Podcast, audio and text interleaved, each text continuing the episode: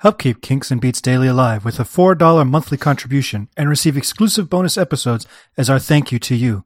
Visit herohabit.com slash shop for more details.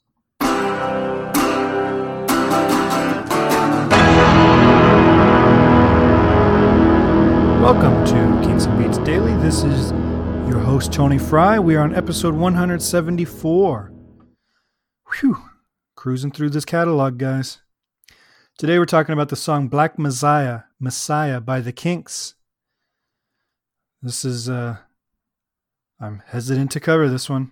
It was released May 17th, 1976 on the Misfits album, which everybody knows I enjoy. Before I get more emails talking about how I need to give Misfits a second chance, Brad, I like this album, okay?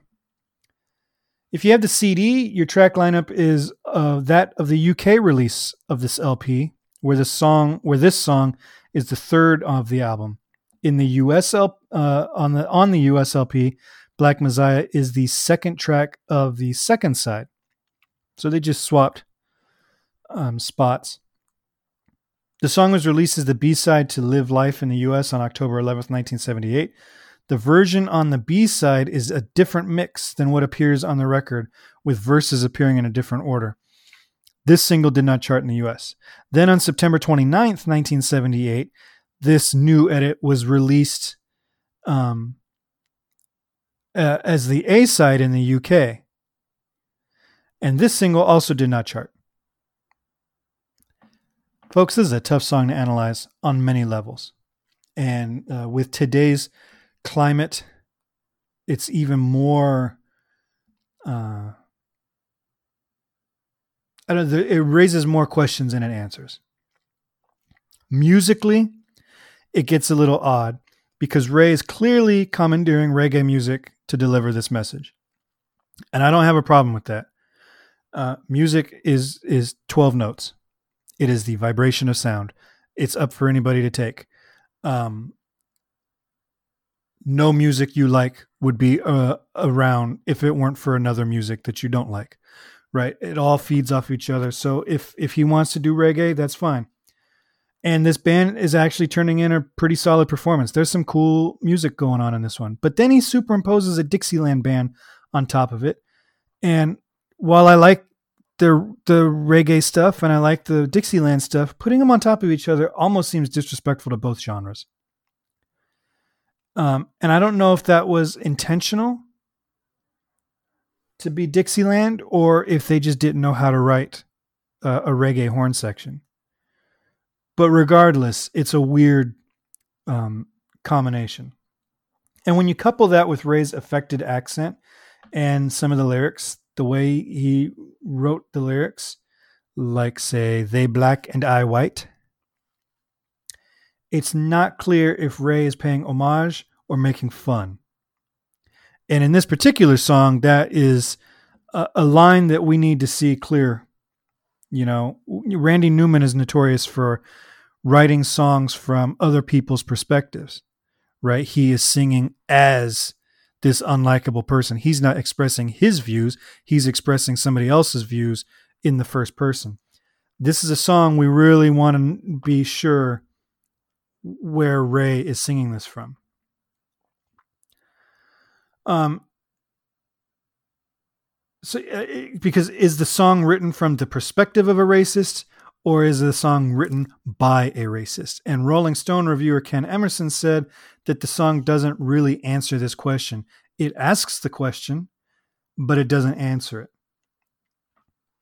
In the introduction, Ray seems to be pointing to the hypocrisy of, let's face it, white people calling for racial equality in public, but not really believing it when, um, when he says, "What if I told you God was black? I bet you wouldn't believe it." That's his way of saying, "Look, you guys are all talking about everybody should be free, everybody should be equal, we should all have equal rights," you know, um, but when somebody says, you know, Jesus was Middle Eastern, he was probably black, you're like, no, Jesus was white. All of a sudden, there's that distinction. So he's pointing out the hypocrisy that a lot of people have. You know, as if to say, the moment these people are pushed into a corner to confront their own beliefs, they will default to thinking they're better than black people or women or whatever the case is, right? There's a there's a point when some of these people and he's talking about a specific person, a specific type of person that, you know, in using today's terms is woke up to the point when they're actually forced to confront their their public beliefs and they clash with their personal beliefs. All right, so I'm on board with that. Let's address that hypocrisy because the, by addressing it, we can break it down and people can see their, you know, the error in their ways and can come around to to the right side of history. It's a fairly biting commentary, but it's a pretty fair assessment of that certain type of person. But in the next verse, he speaks about being, quote, the only honky living on an all black street and complains that they knock him down because they're brown and he's white. Okay, so who is the commentary on now? At first, it was pointed at hypocritical white folks, and now it seems to be saying you guys are just as racist as we are.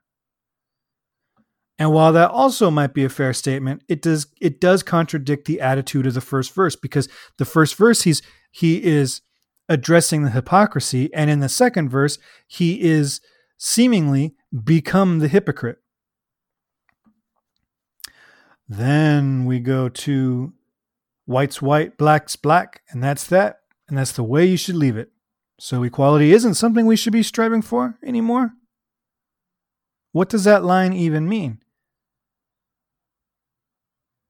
The last chorus changes the lyrics from they say a black messiah to don't want no black messiah. But then says we have to show a little give and take, live with a little less hate, a little, how about a lot less hate?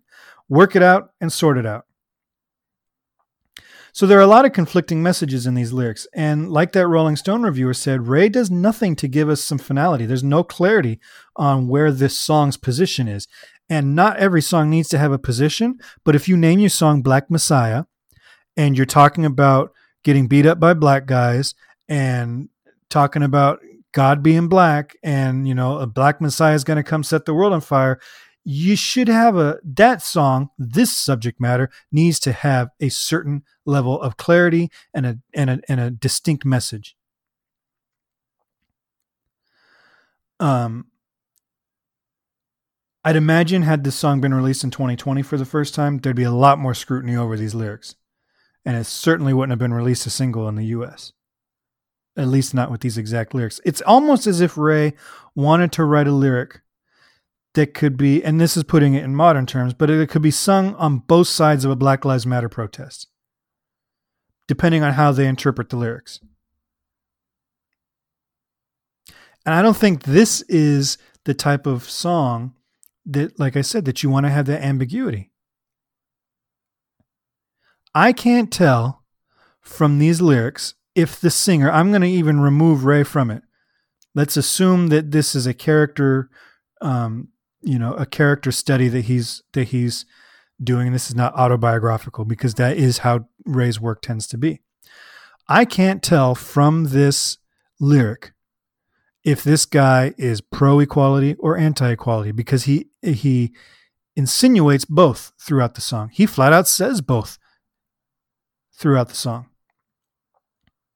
so as a whole i think ray falls short on his intention whatever his intention would be if his intention was to write a song um, from the point of view of a racist, he fell short. And if his intention was to fall to to to make a mockery of racists and take that point of view, he's fallen short. Um, the lyrics tread dangerously close to mockery with the way in which some of them are written, and like I said earlier, the way some of them are sang. But that said, the band sounds great, and there's some fantastic instrumental work from everybody on this track. And even though it is a song that lyrically I'm not sure I should enjoy, musically, I actually like this song quite a bit. It's one of my favorite tracks on the album. And I'm not even a huge reggae fan, but they they they do good stuff on it. This is a good song and it's produced well. Um, it's a good track. I'm interested to hear your guys' thoughts on this. Am I misreading this? Am I misinterpreting this? Um, did I miss an interview where Ray explains it better? You know, I didn't even go look in the book. I should have looked in, in his autobiography to see if it mentions this song in particular. But um, yeah, Let me know what you think.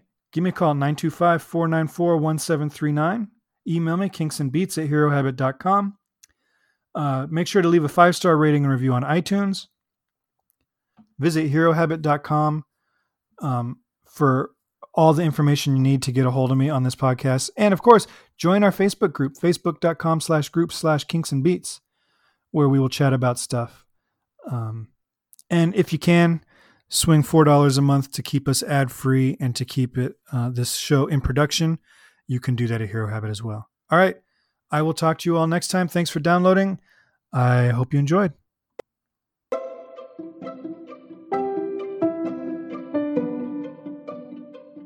This podcast is presented by the Hero Habit Podcast Network. Swing by HeroHabit.com today to comment on this episode and poke around our growing database of sports and pop culture news, reviews, and collectibles. HeroHabit.com. Collect your heroes.